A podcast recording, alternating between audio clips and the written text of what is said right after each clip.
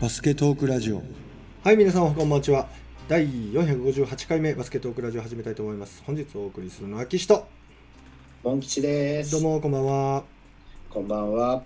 はい始まりました今日は2月12日金曜日は21時52分というところでございますはい。比較的早い時間でお互いそうですね。元気ですねはい。さてさてモン吉くん今日はどんなことを教えてくれるんですか？そうですね。まずは、うん。あの一番タイムリーな話題として、今度あのアジアん？アジア選手権じゃない？なんて言うんでしたっけねこれね。んとワールドカップの予選やんな。そうですね。う。んうんうんはい。アジア予選の方にね、うん。あの日本代表が暁ファイブが出場予定だったわけですけれども、うん。はい。えーまあ要は中止になっちゃったと。一言で言うと、うんうんうんうん。中止というか延期ですかね。はいはい。まあ、あのドーハの方に行ってっていう話だったんですけどね。うんうんうんうんうん。延期になっちゃったんだうん。もうなんかもう、ちょっと前から、うんちょっと全体的に動きが変でしたよね。変ってういうか、うんうんその、まあ最初、代表候補選手がうん二十何人かなんかこう選ばれて発表になって、うんそこまでは良かったんですけど、うんでその後実際に帯同するメンバーが決まり次第、うん。各チームから、うん。その選ばれた人は、うん。あの発表されるみたいな形に、うんうんうんうん。最終メンバーをポコってこうなんていうんですかね JBA が発表するんじゃなくて。う、ん。うん。でそもそもこの選ばれ方についてもうん。ちょっとコロナのこととかもあるしうん。向こう行って戻ってきてからまた隔離期間がうん。設けられることを考えるとチームに与える影響が大きいからチームが今回選手を生かせることで反発してるなんていう噂もかなり立っていて、うんうんでその中でどうなるんだろうなって注目をねされてたわけですけれども、うん。うんそんな中昨日だか一昨日だかからうん。ポチポチとこうチームの方からうん。あの帯同することになったっていうような発表がされたんですが、うん。そのメンバーの発表されたその選手っていうのが、うん。うん。まあ、こう言っちゃ失礼ですけどえっていう選ばれ方だったんですよね。うん。例えば宇都宮ブレックスからは竹内康介選手が選ばれたと。うん。あれ一人だけ？うん。あれロスターは？みたいな。うんうんうんうんうんとかで三栄ネオフェニックスからは太田選手だけ選ばれてとか、ああもしかして本当にチームによって一人なのかなと。うん。でその後、えーとアルバルク東京はうん。安藤誠也選手だけが選ばれて、うん。え田中大輝選手と竹内康介選手は、でしまいには千葉ジェッツうん。富樫選手と、えーギャビエ・エドワーズ選手は帯同しないことを報告いたします。川崎も篠山選手と辻選手は今回のドーハには帯同いたしません。え、うん。みたいな感じになって、うんうんうん。俺そこまでやったわ。そっからはい。中止になったの？そうですね。で、うん。そうなってて、うん。でそうすると皆さんはうん。B リーグ規約のところを見てですね、うん。あの代表に選ばれた選手は代表に帯同する義務を負うっていう部分をこう見せて、うん。なんでこうなってるのにチームは反発するんだおかしいだろうみたいな、選手が行きたくないと言ってるのかチームが行かせないようとしてるのかどっちなんだとかですね、まあいろんな意見がこう飛び交っていて、うん。うん、そうすると最初に出てきた情報としてはうん。あの中国以外のうん。今回ドーハに集まる予定だったマレーシアとか、うん。あとチャイニーズ・台北がうん辞退をしたというニュースが入ってきたんですよ。っうんうんうん。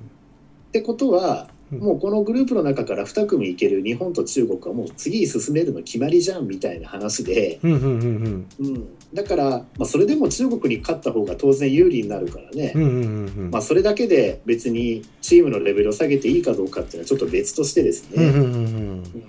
あそれで若手経験の場にするために、うん。うん、選手の選考をこういう形にしたのかなと。うんいうような話になってて、うん。まあ分からないでもないなみたいな感じだったんですけれども、うん。ところが昨日になって、うん。えー、とカタールの方から2月12日以降の国際大会の開始や中止命令が出たらしくうん。で昨日の日本時間の夜遅くに、うん。遅くから今朝にかけてうん FIBA からその各協会に各国の協会に通知の通達が来たと。なるほど。いうような流れだそうなんですうんうんね。うんうんうん。だから帯同する選手は今週末13、14明日明後日の試合には帯同しませんっていうような話になってたんで。うん。うん。また戻ってきてチームに帯同するのかどうなるのかちょっと分かりませんけれどもね。うんうんうんうんうん、という流れだそうで、うんうんうん。うん、結局なので今回のテレビ放送とかも、うん。うんうん、どうするんでしょうね。テレビ局も大騒ぎかもしれませんけど、いや本当にこれ大変なことになるんじゃないの、うんスポンサーとか含めてね。そうそうそうそうそうそう。うん。かなり心配ですけど。うん。うん。まあ、でも本当にいろんな考え方があるのでね、うん。まあ、立場とか経験によっても意見って変わるものだと思うんですけれども、うん。うんなんでこんなの何こんな選び方して何が代表だみたいな感じのことをずーっと怒ってる人とかもいましたしね。うん、何言ってんだ選手の気を使うチームは素晴らしいなんていう感じのことをねうん。大事な選手を生かせるべきではないっていうチームの判断も英断だっていう人もいたようですし、うん。うん。まあ、最終的に大会がなくなったことでね、うん。まあ、揉める原因がなくなってちょっとほっとしてる方々もいらっしゃるんじゃないかとも思いますけど。なるほどまあ怖いですねでもね。うこんなんじゃね、なあ。まあ、今安全な国なんてないっすもんね。うん確かに。じゃあ安全な国だったらじゃあこぞって人が集まっていいのかっつったら今度はねそこの国の人からしてみたら来んじゃないって話になるでしょうし。そうそうそういうことですよ、うん、うんまあこれについてはこれ以上話してもしょうがないのであれですけどね、うんまあちょっとこう残念なようなほっとしたような、うんまあすごい微妙な心境ではありますけれども。とね異常な事態やね。そうですね。だから、まあ、今月のねその18日くらいからだったかな、そのまあ皆さんが楽しみにしてたそういう国際試合っていうのはうん。今回は延期というような形になってしまいまうんしたと。なるほど。うん。まあでもこの中止になった間の過ごし方大事にしてほしいですよね。そうですうね、ん。だってルーキーの西田選手とか選ばれてましたしね、どう考えてももうセカンドチームジャパンみたいになっちゃってたので、だからアルバルクなんかもねそれを、まあ、中止になるとは思ってなかったにしてもうん。こういう選手の選考の仕方になるってことを見越してかうんこの23試合ぐらいは安藤選手スタメンから外してましたからね、うん。しばらく抜けることを予測して小島選手をもうポイントガードにスタメンに持ってきて、なるほど。うん、なんてこともやってましたから、うん。まあ、いろいろと計画が崩れてしまっている部分がうん。ありますね。よいサイですか。はい。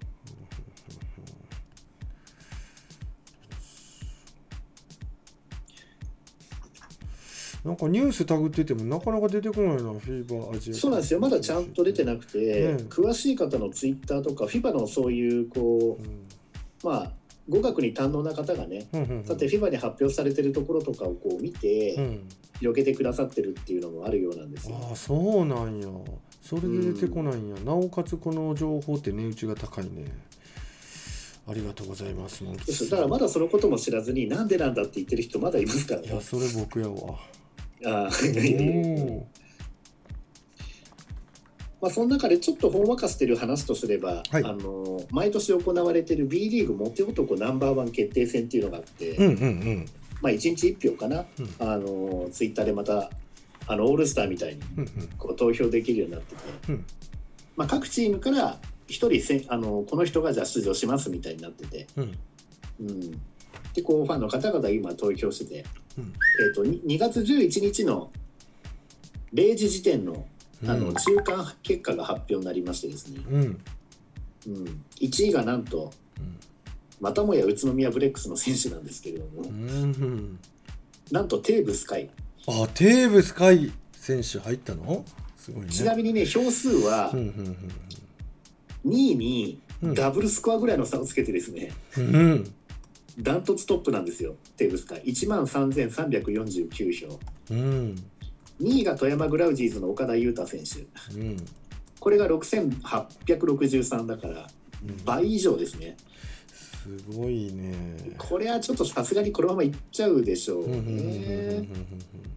去年は比江島選手あん？比江島選手だったり遠藤選手だったりっつってなんかこうブレックスの選手がボンボンボンときちゃってるんですけどね、確か初代が宇都選手で。うん。うん。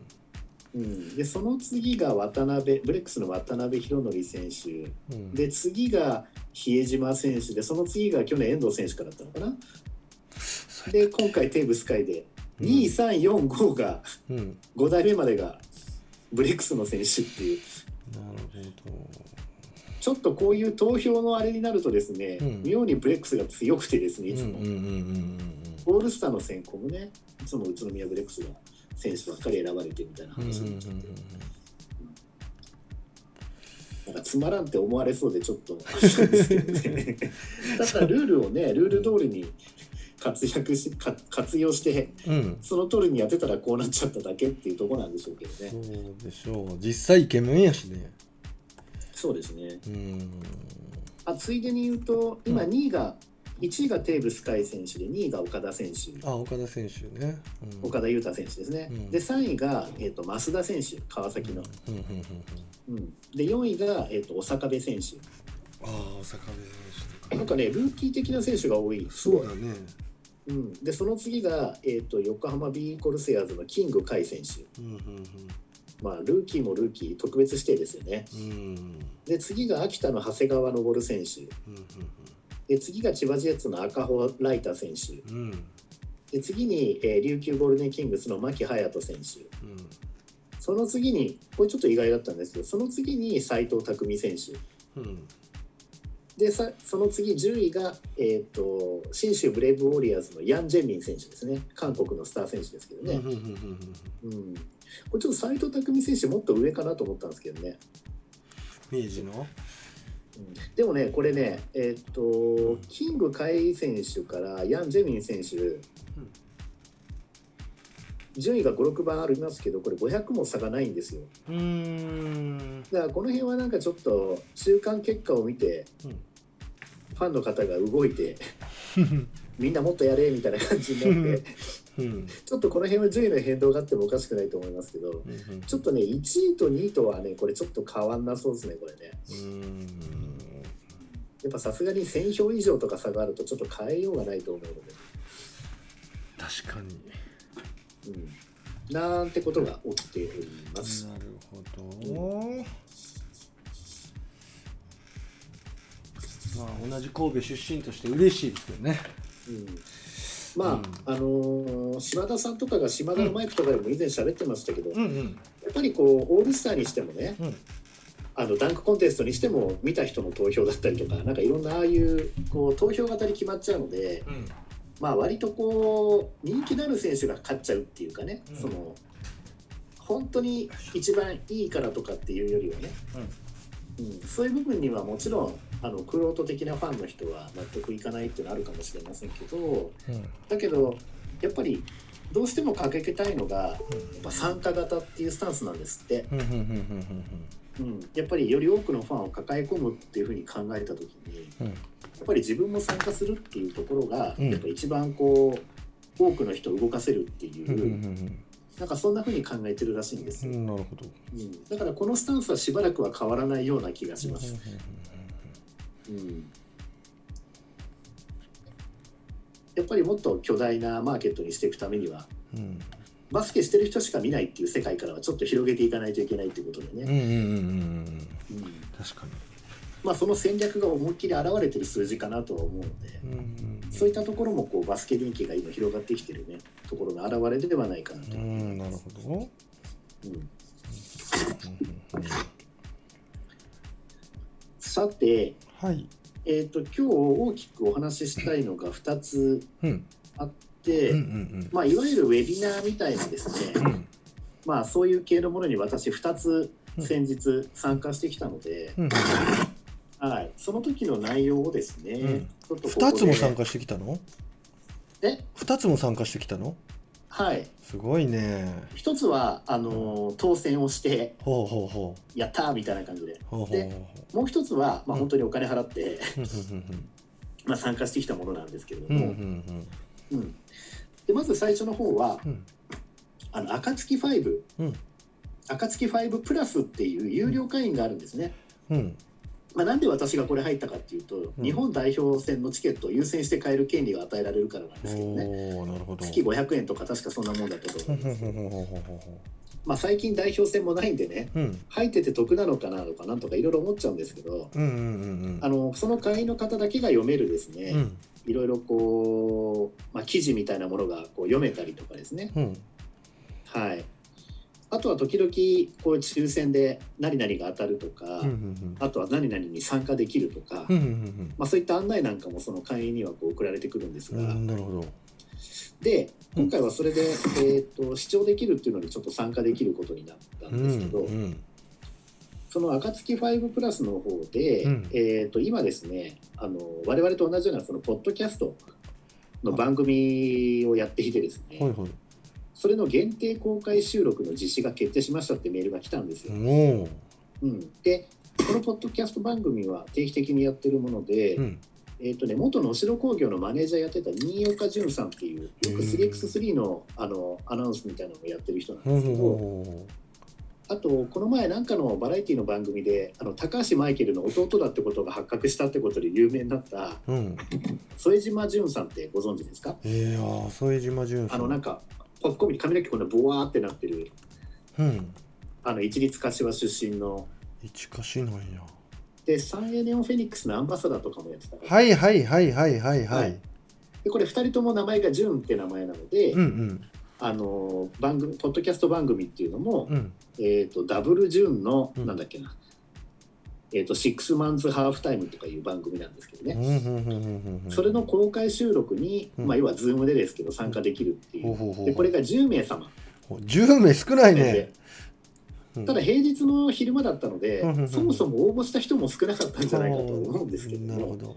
はい、なんかそれが締め切りですって私も申し込むの忘れてたんですけど、うんあのーリマインドかなんかでうんうんうん あのあ明日が締め切りですっていうメールが来たので、うん。あ一応申し込んでみようと思ってうん申し込んだら当選しましたってメールが次の日に来てええで参加したんですよね。うんうんうんででそれがどういう意味でこうなんて言うんだろうなその限定公開収録になったかっていうと,、うん。えっと元に野球の日本代表元侍ジャパンのその川崎宗則さんですね。宗リうん。今、えっと栃木のごなんだっけな。あのなんとかリーグ。野球の地域リーグか。うん。うん栃木ゴールデンブレーブスに今所属してるんですけどね、うん。があのゲストに来ると。うん。でこのなんでゲストかっていうと、うん。結構バスケ好きらしくてこの方、ああそうなんだ。うまあ、海外に行って NBA の試合も何度も見に行ったなっていう話してましたけどね。うん。うん、でまああの今のいろんなバスケのことについて語るって番組だったんで,、うんうんうん。で別に私たちはあくまで公開収録を見れるってスタンスなんでうん。特にいきなり会話に参加できるとかそういうことではなかったんですけども。うん。この川崎宗林さんはねうん。あの好きなバスケット選手誰ですかっていうと、うん。ジャズにん？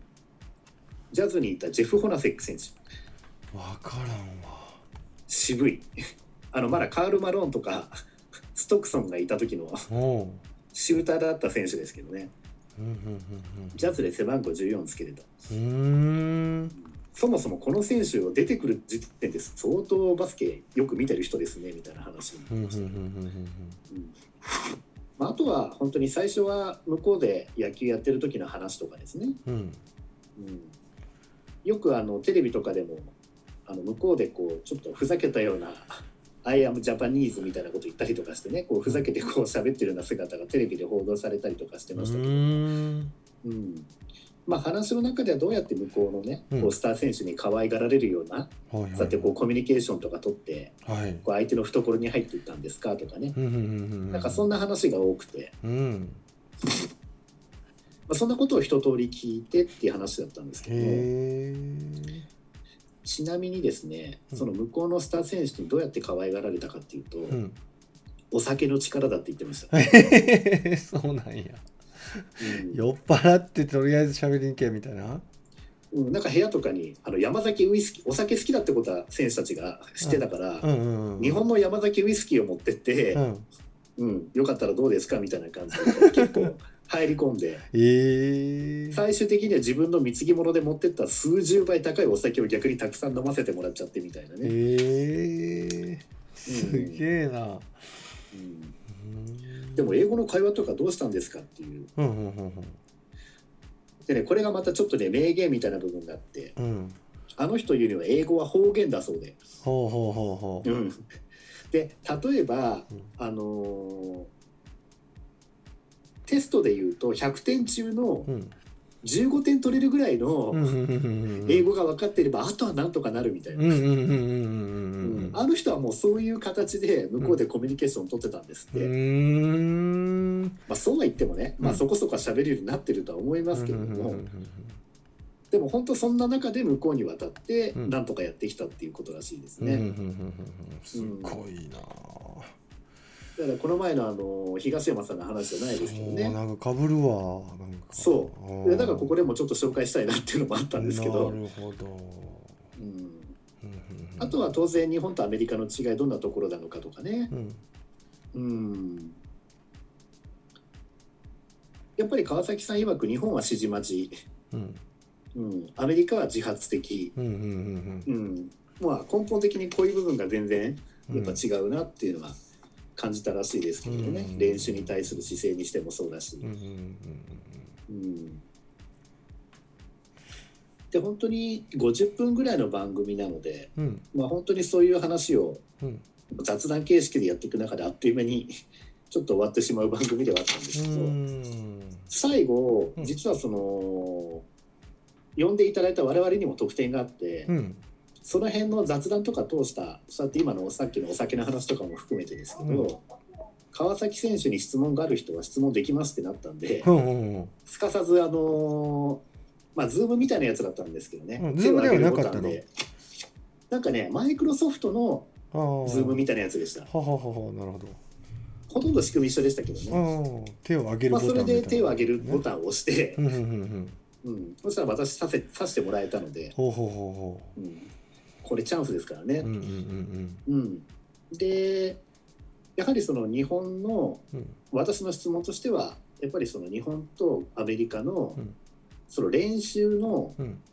量とかうん。質に対する考え方の違いをうん。どのように感じたかっていうのを教えてほしいっていう話をさっとまとめるとそういう質問をしたんです、うんうんあくまで野球とはいえ、うん、そしたら全然違ったって言あ全然違うって。えーどこが違うの？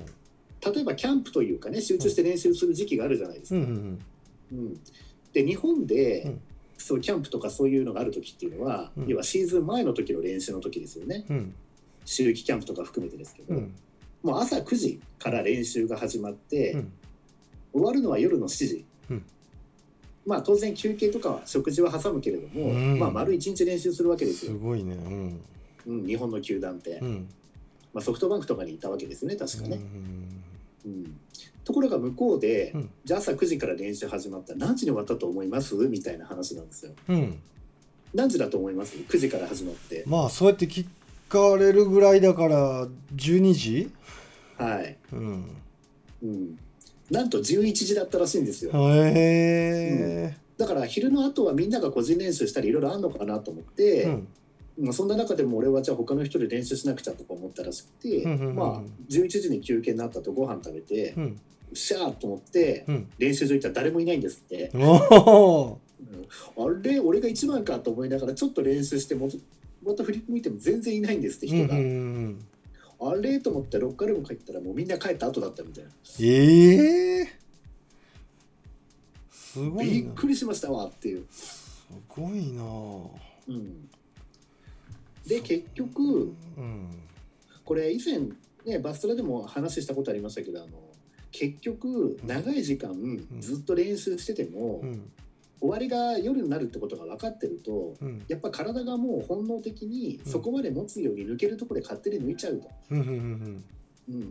だからそうなるのに2時間の中でうん。全て必ずマックスでやると、うん。まあ、あくまでそういう考え方がそうなんですね。でそれ以外の時間はうん。もう精神的なところのリラックスとかう、ん。うん、やっぱりそういう私生活のところでこうやって無理すると、うん。一番大事な時にやっぱりこう悪い形で出てきちゃう。そういったことを防ぐために、うん。さっさと家族と過ごすための時間とか精神的な安静っていうかですね、そういった求めてさっさと帰っちゃうんですって。うん。ただこれはプロだからっていう部分もあるとは思うので、うんうんうん。うん学生とかだったらプロ目指してる人だったら多分その後個人練習とかもめちゃくちゃしてるんじゃないんですかってさらに私一回聞いたんですよ。さすがにそこまでは分からないのでも、うん。だけどやっぱり練習しようとしてるの自分だけだったみたいな、うん。そういう話はやっぱしてました。なるほど。うん、やっぱだからこういう世界もあるってことはでも事実として。なるほどね、うん。まあ、ジムラッツっていう言葉があるぐらいやから練習の虫みたいなやつもいるんだろうけどね。うん。うん。ただそこはやっぱりこうなんて言うんでしょう誰かに管理されるわけでもなくうん。多分自分で集中してできる時間場所を選んで、うんうんうん。まあやったりしてる選手は当然いたりするんだとは思うんですけれどもね、うん。うん。でも義務ではないらしいですね。なるほど。うんまあ、とにかく無駄がないの一言に部分もあるって言ってましたねでもね本当、うん。もうね休み方とか一つしたらもすごくみんなうまいみたいですよ。ああそうね。休み方がうまいって名言や例えば座り方とか。そういうのも一つ一つもなんかベンチでのこう座り方とかも含めて。どういうことなん座り方？なんかそんなこと言ってましたね。うーん。その体に負担のないような座り方。そうですね。ああそういうことか。そういうところも考えてる人はいるらしいですし、うん。うん、本当無駄をなくそうっていうスタンスがどっちかというと強いらしいですね。ただなかなかやってても無駄だみたいな意味も含めてですけどね。うん、なるほど。うん、ごめんね。ちょっとゴソゴソしててそうあとは家族と一緒にリラックスメンタルの安定、ょうん。うん、これこそがパフォーマンスをマックスでうん。発揮できる。うーん。なるほど。でこの前なんかの番組でイチロー選手が智弁和歌山高校に行って、うん。あのコーチをするっていう番組あったんですけどね、うんうん3日間ぐらい。うんうんうんその時も智弁和歌山の練習を見て、うんイチロー言ってたのが「これアメリカの指導者が見たらみんな腰抜かすなこれ」って言ってたんですよ。ああそうなんだ。うん、だからイチローもそう言ってるってことは、うん。やっぱ学生の練習にしてもうん。やっぱり、うん、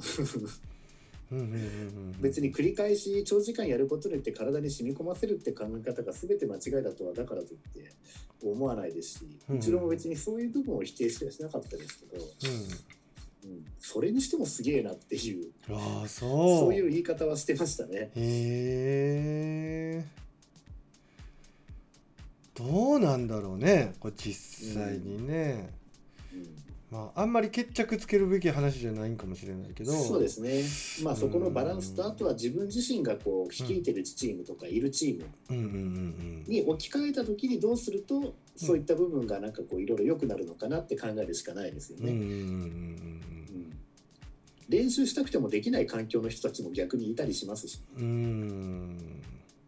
例えば普通の公立の学校とかだったら、うん昼休み一つ取っても自由にシューティングなんかできなかったりしますからね、早く来てシューティングしようとしてもダメ。うん。残ってやろうとしても6時に完全下校してください、なんていう環境だって世の中にあるわけうんだから、まあ、うん、だからこれを真似するのがいいって単純にそういうことではないんですけれども、うんただ長ければいいってわけでもないっていう部分とかね。うん。うんそういった部分では見習わなきゃいけない部分っていうのもあるし、うんうんうんうんうん、なんか能代工業の練習がすごいこうギュッギュッて終わるって聞いたような気がしますその分無駄なく切り替え早くっていうそこの部分は昔からの伝統として残しつつね、うんうんうんううん。ん、そうですね。なるほどね。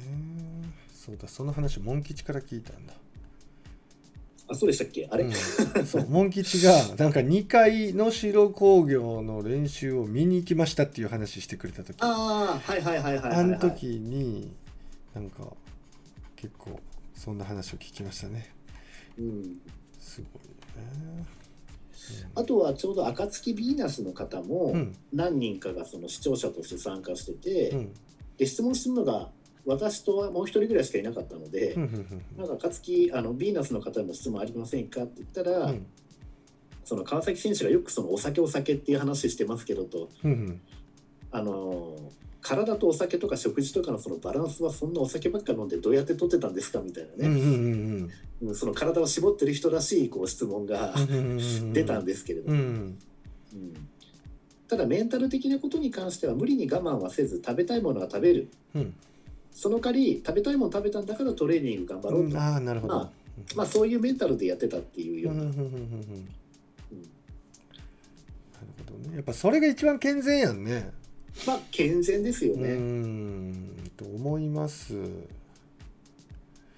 ただ本当に、うん。あの落差がすごかったって言ってましたね。あのなんて言うんだろう。あのうまくいってる時は、うん当然お金回りもいいじゃないですか、だけど切られたりとかした時のそのまた落差がすごかったってうんいう話は、うん、うん。だから夢を追っかける分にはいいですけど向こう行ってどん底になった時にはもうまたすごい世界があるんだなっていう部分もね。怖いよねそれ、はい。そういえばあの、うん。イチロー選手と同じチームにいた時あったじゃないですか海外で川崎選手、うんうん。うん、その時の話ちょっとしてくれたんですよ、ほうほうほうん、でほらもう誰もが知ってる話ですけど、うん。イチロー選手って毎日朝カレー食べるっていう話有名あじゃないですか。あ有名だね。だけどあれはホームの時だけらしいんですね。奥さんがだったらアウェイに全部ホテルについてって毎朝カレー作って食べさせるわけじゃないから。うん。うんだから365日っていうのはまずないっつって。うん。もう本当にホームの時だけ、でうん。アウェイで行った時は、うん。じゃあどこどこの球場の時は必ずここ行くっていうのは決めてるんですって。ほ日本で言えば仙台行ったら仙台の時は必ずここでこれを食べるとかっていうのは決めてるらしいんですなるほどなるほど。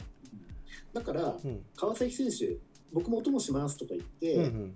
一回その4連戦だからちょうど4泊。うん。だから4回朝飯を一緒に食べに行ったんですって。うんうんうん。当然同じ店に。うんでその時はピザだったらしいんですよ。ああなるほど。うん。こここの年に来た時には必ずここでピザを食べるっていう形らしくて。はあはあはでもちろん一郎が食べるようなもんだから美味しいんですって。あ、はあはあはあうん、で1日目うまいうまい一郎とかもすげえうまいうまいって食べてるんですって。うんうんで2日目。うん。うんまあ2日同じものだけどまあうまいからなっつって川崎選手は思うわけですよ。うんうんうん。で一郎は当然うまいうまいって食べてるんですはあはで3日目、うまあまあでもしょうがないかみたいな感じになってくるわけですよ。あでも一度初めて食べたからにうまいうまいって食べてるんですって、へで私思ったんですと。えうん。イチロー選手って同じもの毎日食べてるって言ってますけどと。うん。あの人実は昨日食べたもの忘れてんじゃないかと。このぐらいこう切り替わってんじゃないかっていう、そういうそこを切り替え力として評価してるわけですね。そうなんですよ。んもうそうじゃなきゃありえないとなんであんなに同じもの毎日食べてて初めて食べたかのようにうん「うんめえ」とか言ってくれんだろうみたいな。そういうところがあるらしいですね。うん。すごいね。まあ、これは感覚的なものなんで真似できるできないの問題でもないし、うんしようとも思わない部分でもあるんですけど、うん。まあ、そんなエピソードなんかもねちょっと聞けてちょっと面白かったですね。予想外にね。うんうんうんバスケのね話を聞きたいのに胸がちょっとしたテレビ番組みたいな感じになっちゃうんだったらあんま面白くないのかな。まあ直接話できたのでね、まあ、うん。この辺の話がちょっと、まあ、あの人のまた話し方も面白いっていうのもあるんでしょう。おー上手だった？話すの。話のセンスね、うん。そういうのもあって。うんうん思った以上に楽しめた。なるほど。というところですね。うーん。やっぱ応募してる分にもんだなと。いううん。ことで、まあこれが一つ。いやーほんまに。当選のモン吉や。でまあよう当てるよね。まあ応募しなきゃ当たんないですからね。すごい。いやいや応募してもなかなか当たんないのにさ。当てるやろモン吉それが面白いまあそうですね。で、それをまたここでアウトプットできるのがまたね、嬉しいうんです。そういう場がね。さてもう一つの方なんですけど、うんはいはい。こっちは本当にあのウェビナーでですね、うんうんあのーまあ、ちょっと有料の有料のものだったんですけど、うんうんねあの個人的にあのうんちょっと待ったモン吉ちょっと待った、モン吉。ノイズがすごく今ガリゴリ入ってて、え入ってました、うん。えっと、はい最初の方入ってなかったけどここ、ここ1、2分の間にすごく入るようになったんで、ちょっとだけそうですかマイクのところを気をつけながら喋ってみてください。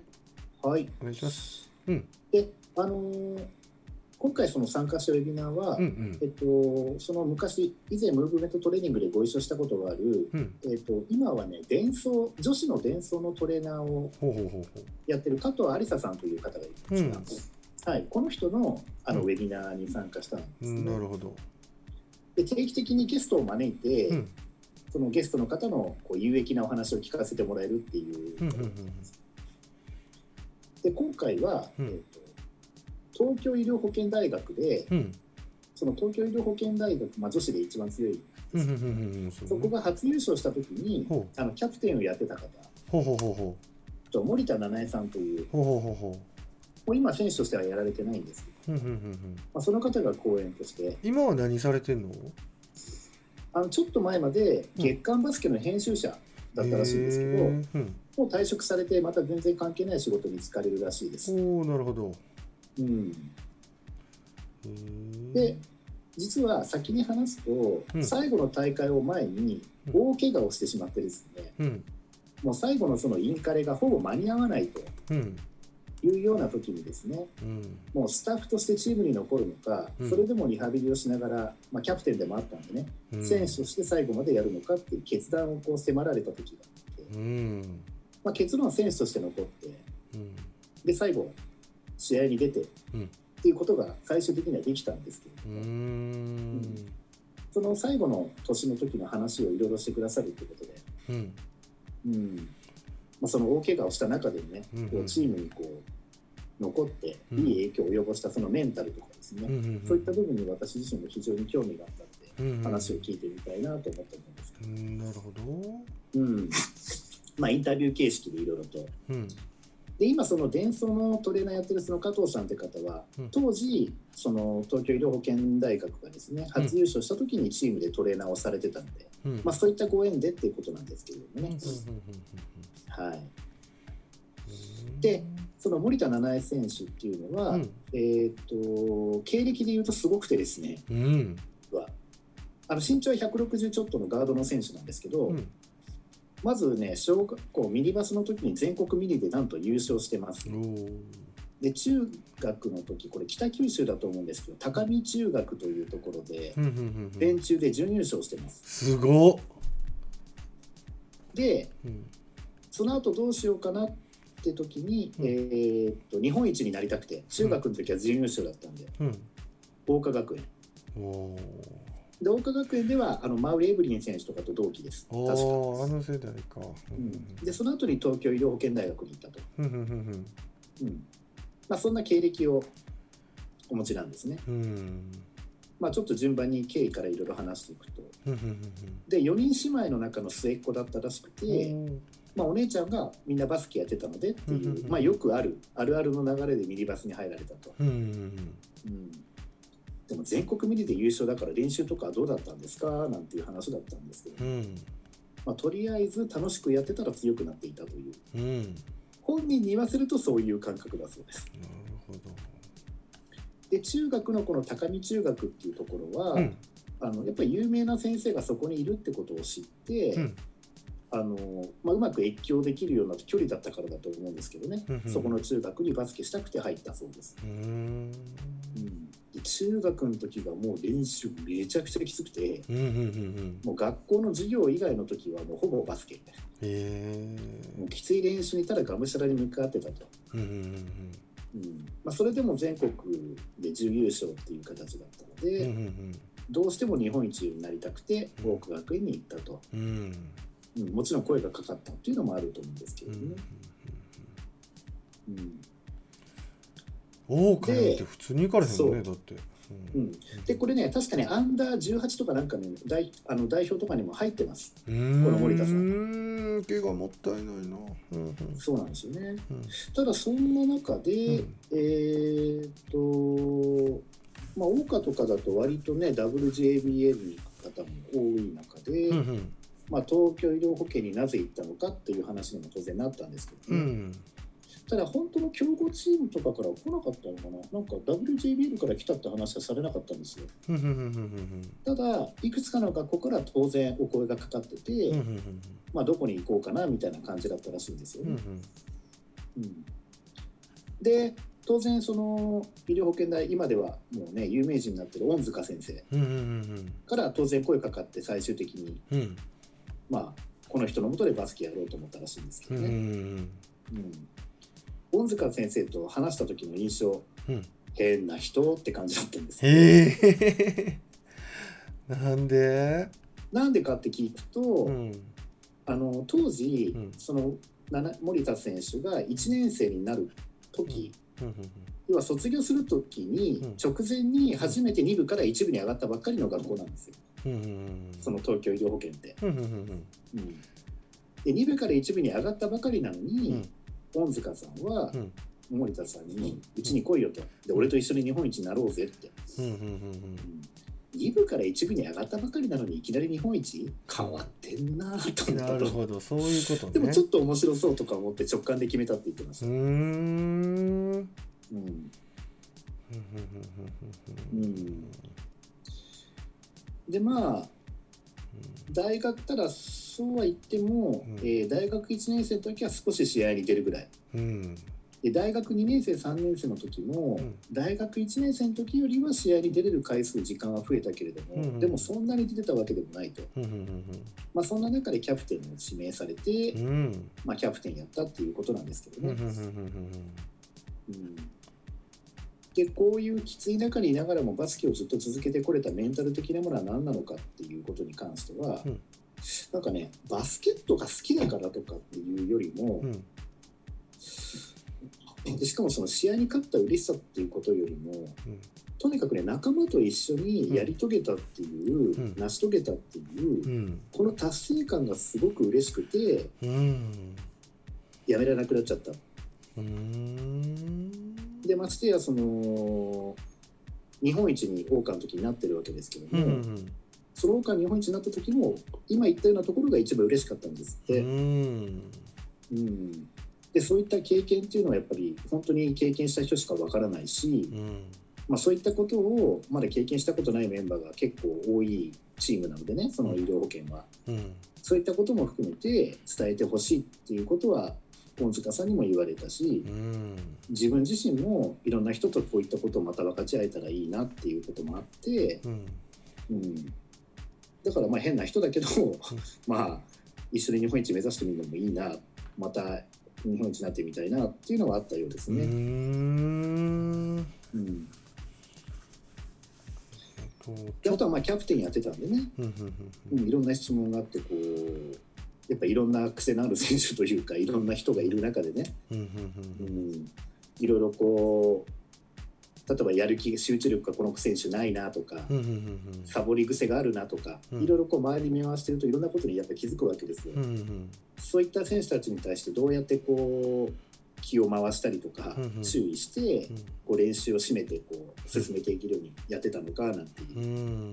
まあ、そんな話なんかもあったんですけどそういう人に「お前なんか集中力ないからもっとやれ」って言っても余計言うこと聞かないっていうのは分かってたので、うん。真面目にやることそういうこううまく組ませたりとか、うんうん、でそうやって組ませた上にこううまくゲームっぽく争わせたりとか。うんうんいろいろそういった雰囲気を作っていってうまく巻き込んで、うん。しょうがないなしょうがないからちゃんとやるかみたいなそういう雰囲気をこううまく作れるようにうん。周囲を見回してチームをまとめようとしてたってことは言ってました。うんすごい。それってなかなかできひんよ。できない。だからそういった部分を見抜いて恩塚さんもリクルートしてたんだと思うし、まあ、そこまでやる人だとは思ってなかったりしてもですね、うんうんうんやっぱそういう人材うまく、ね、毎年引っ張ってきてるってところがここ最近のこの強さの秘密なのかもしれないなっていうのはすごい感じました。確かうん、あとはいろんな相談もねやっぱキャプテンだといろいろ受けるわけですけど、うん。彼女が言うにはですようん女子は、うん。私辞めたいですっていう時は、うん。もう本当に辞めるって決断した後なんですって。えだからそうなる前に手を打ってたって言ってましたね、ーうんうんうん。ちょっと危ないなと思ったら先にうんうん声をかけて、なるほど。うん。一回そこまで行っちゃったらもう止められないっていう。少なくとも森田さんはそういうふうに思ってたんですって、うんうんうんうんうんうん。うん。だからそこから説得するのはかなり困難だということが分かってたから、振り切る前にってこと、そういうことですね。すごいな。答えが出ちゃったやとかでどんなに説得してもでもでもってなっちゃうわけだからってう。んうんうんいううんうん。なるほどなるほど。ううん。そうですね。すごいな。だからこう怪我をきっかけに、はい。なんかそういう自分の内面に気づいうキャプテンにななる前に気がしたわけじゃないのでまあこれはまだ自分が元気の時の話だったのかもしれないですけどうね、怪我したのはその最後のインカレが見える時にインカレ出場が危ういって怪我をしてしまったっていうことみたいなので。高校の時はやってないんか、多分。まあ一時期的にそういう怪我したことあるかもしれないですけどね。なるほど。うんで怪我でインカレが無理。ほぼ無理だろうっていう状況になっちゃった時に、うんうんうんうん正直体育館に行きたくなくなってしまったと、ああそうなんやな。うん、やっぱりユニフォームを着れない。そういう舞台に立てない。うん。そういう現実をこう目の当たりにした時に、うん。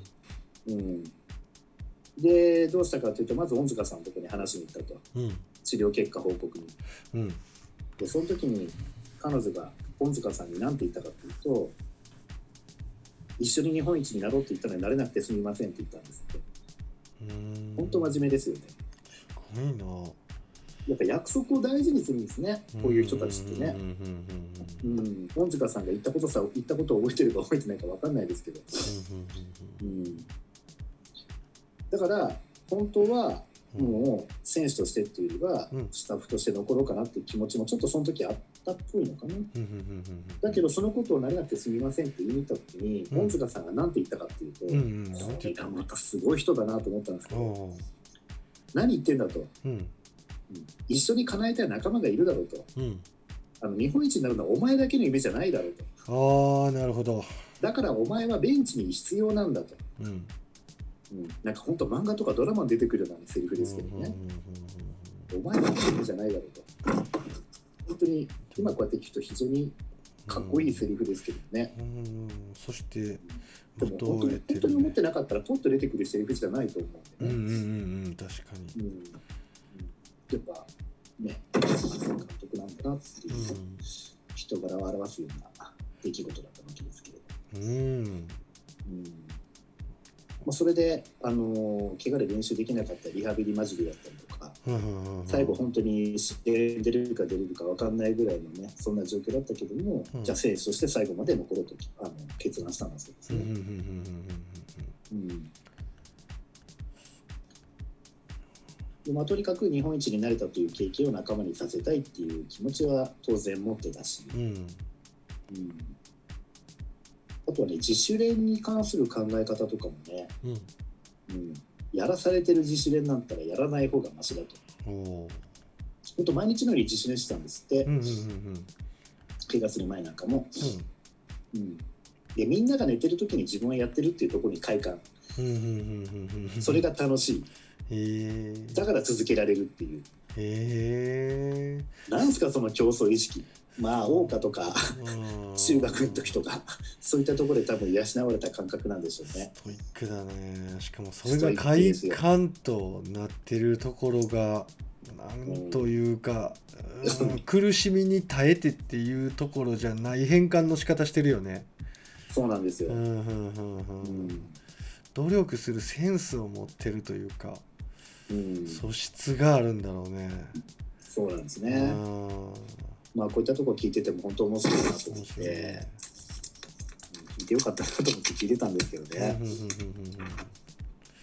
で最終的にはうん。ギリギリ一応練習は当然できるようにはなってたっぽくって、だけどスタートでそんなフルに長い時間出るような状況では当然ない、まあ、そんな中で、うん。えー、と最後の大会始まる前だったのかうん。それともちょっとここだけ最後の試合決勝の前の話だか忘れちゃったんですけどうん最後の試合決勝戦、まあ、うん当然決勝まで行ったんですけど、うん。残り1分でうん。10点差以上差がついていればうん。森田を試合に出すと。なるほど。いう話になったらしいんですよ。じゃあ選手みんな森田選手を出すために一生懸命頑張るわけだ。そうです。でしかもその決勝の前夜にうん。そのスタッフたち学生スタッフとかもいっぱいいるんですけどね、うんうんうんうん。モチベーションビデオを作ったんですって、うんうんうんうんうん。で実はその当日のそのセミナーの中でその時のモチベーションビデオも見せてもらったんですよ。うんうんうんうん。どんなその中にうん。残り10点以上つけてうん。森田を出すって文字がブワーッとか言って出てきたりとかして、でそのえビデオの中に。えもうそこで最後もう前日そこでもうみんなめっちゃこう気持ち高ぶってっていうようなね、うんまあ、そんな感じだったらしくて。うんうん。でいよいよ決勝。うん残り1分でスコアはどうだったかっていうと、うん。決勝の相手は拓殖大学。うん。91対70で残り1分。おおそこで出てきました、出てきたんだ。うん、で別にそんなにわざとらしい雰囲気でもなく森田さんにちゃんとボールが当たってスリーポイント一発目でいきなりスイッシュって感じです、うわマジで渋いうん、すげえ。でしかもその後もう一回スリーポイント打つチャンスだから来てそこでまた打って、うん。それは外れたんですけどファール食らって、うん。えー、とフリースロー。もうその時なんてもう本当にベンチも他のコートにいる4人とかもみんな泣いてるのに本人だけ涙流さずに 黙々とですね。まあこらえてですけどね多分ね、フリースロー打ちに行ったなんてどこまでがあの当時の試合の時のが映像ってことで流れたら見せてもらいました、へえうん。まあ、仙台での2017年に行かれうんうんうんうんその時チームメイトには今あの羽田ビッキーズにいる津村選手なんかもいるんですけうんど、ねおおうん、いやーほんとなんかみんなの気持ちを集められる選手だったっていうのがよくわかりますね。そうなんですよ、ううん。んまあこれバスケに限らずね、うんうんうんううん。ん必要なことっていうのがすごくこの話の中に盛り込まれてて、そうね。うん、非常に聞いててあの感動したんです。けど、うんうんうん。うん。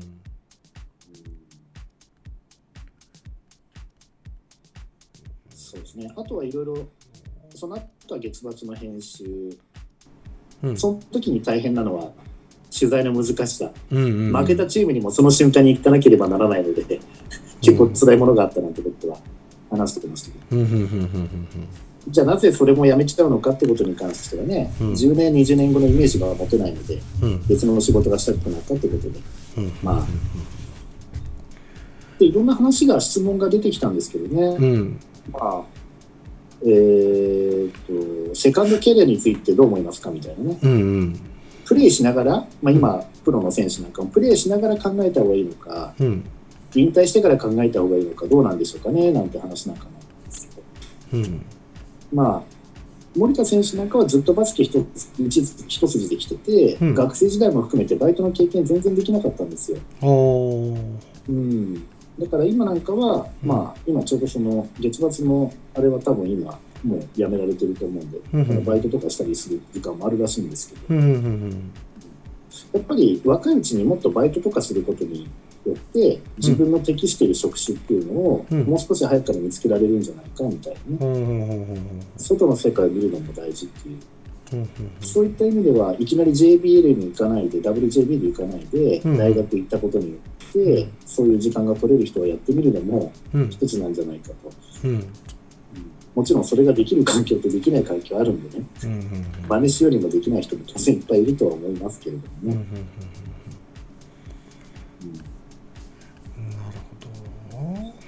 あとはやっぱそのさっきもちょっと触れたそのチームのチームメイトの中でどうも練習にうまく向き合えない選手にはどうこう関わっていくかなんて話に関しては、やっぱ練習嫌いな選手に対してはうん。頑張れとは言わない。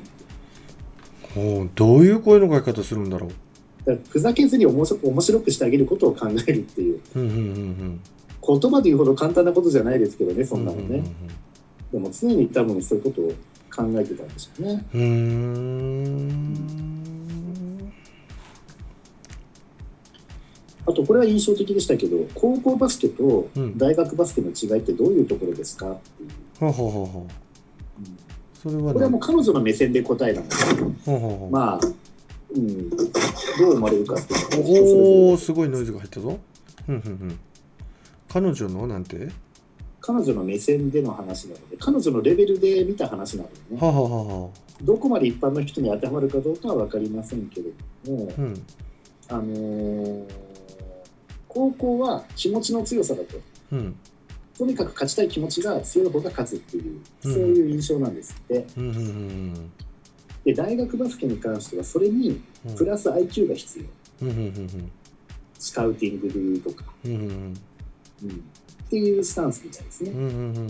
その彼女が経験した中で感じることは、うん、でやっぱり WJBL の選手を見ててもうん。やっぱ大卒で、うん。あの WJBL に入る選手っていうのはうん。やっぱ IQ が高い選手が多いって感じるんですって見てて、うん。うんそれはその監督の指示に合わせて動くっていうことだけじゃなくて自分たちでやっぱスカウティングするっていう経験が大学バスケやってると加わるから、うん。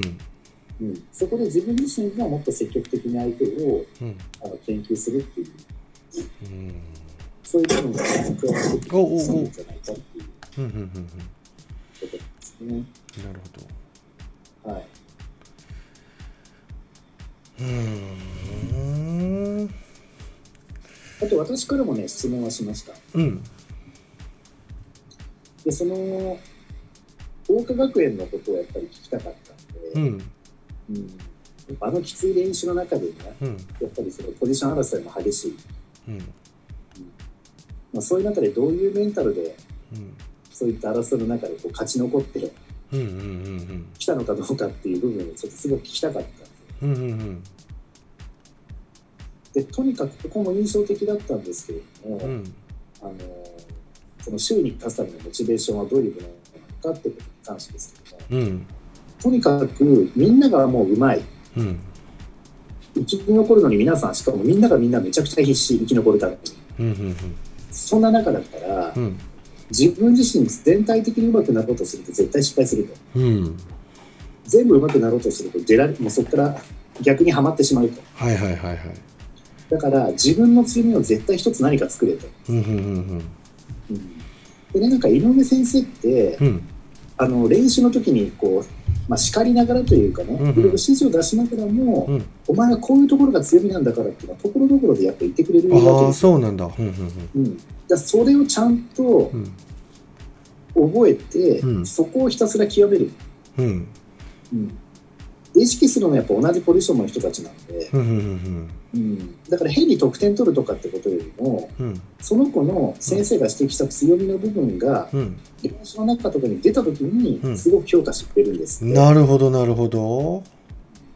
じゃあ森田さんは何だったのかって言ったらそれはガッツありディフェンスだったらしいんですよね、ほうほうほうん、だから点数よりもそこを評価してくれるっていう。ううんうんうん。でしかもそこをいい意味で言えば教えてくれちゃうわけですうんよあそっか自分はじゃあここ頑張ればいいんだと思えるかどうか、うんいや違う自分はこういうプレーをしたいんだってそっちに行っちゃうんじゃなくて、うんうんまあ桜花に関して言うとそういうなるほど。環境だったらしいうんので、うん。まあ、そうやってそこを磨いてうん。必死に頑張ってアピールすることによって、うん。まあ、ちゃんと試合に出れてうん。最終的にはアンダーメイクスとかにも選ばれてやってこられたそうなんですけど。うんうんこういったところにもちょっとね桜花の秘密がちょっとうん強い秘密があるなとも思います。確かに確かに。うん。やっぱりそのチームとして考えた場合キャラがやっぱりいるんだよね。うそうですね。ん。キャラ立ちしてほしいよね。うん。みんな日本一になりたくてね、うん。まあ、男子ほどどうかわかんないけど、やっぱり自分がヒロインになりたくて、うん。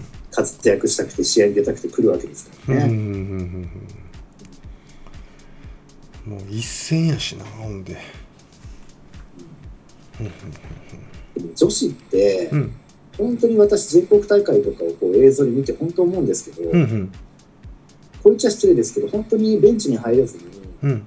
外で応援してる人たちもみんな泣いたりとかするじゃないですか優うん勝者で、うんうんうんそうやね。試合出れないことに関して冷めたりとかしないのかなっていうね、うーん。まあ、確かにチームの一員として一緒に一体感でこうやってきてチーム勝てたら嬉しいですけどうんうんうんなんであんなに泣けちゃうぐらい感情移入できるんだろうって思ったことが結構あるんですよ。自分はだって試合出れてないし、ましてや日本一になりたくてみんな来てるのに、うん。うん試合に出るどころかベンチにも入れなくて、うん。応援してる側になってるわけですよ。それなのにあんなに嬉しいって、うん。女子のだから一体感がそれはなすものなのかなっていう、あるいはそういうチームだからこそ、そういうチームビルディングで、うん。そういったものがもう選手たち全員、関わる人すべてに浸透してしまうからなのかなと。うん正直男子はね、そこまでじゃないと思うんですよね、正直。うんうんうんううんん。あのその話逆のパターンでもきっと言えるんじゃないかなと思っててはい。例えば負けた場合ですよねああーやっぱ男子は圧倒的にゲームに出ている選手があ。うん。泣きますねで、うん。うん。女子はあの全員泣いてましたね。ですよね。うーん。そう。それ。そういうところありますね、うん。うん。別にどっちがいい悪い正しい正しいそうそうそうそう。別にそういう話を僕もモン吉もしてるわけじゃないんだけど、なん。かでも本当昔からちょっと見ててうん。そこはあの違和感っていうか男子にはないやっぱり何かが女子にはあるのかなっていうふうに見えてならない部分すごく感じますよね、うん。うんうんうんまあ、女子のいいところうんうんうん。うん確かに、うん。まあ、この不思議をいつか突き止めたいね。確かに僕も感じたことはあります。うん、隊長なんか両方のチーム率いてますからね。そうですね。しかも両方のチームで負けさせてしまったので。いやいやいやいやいや、そんな。ね。感じてますよ。観察してますよ、うん次のリベンジのためにね、そうですね、うん。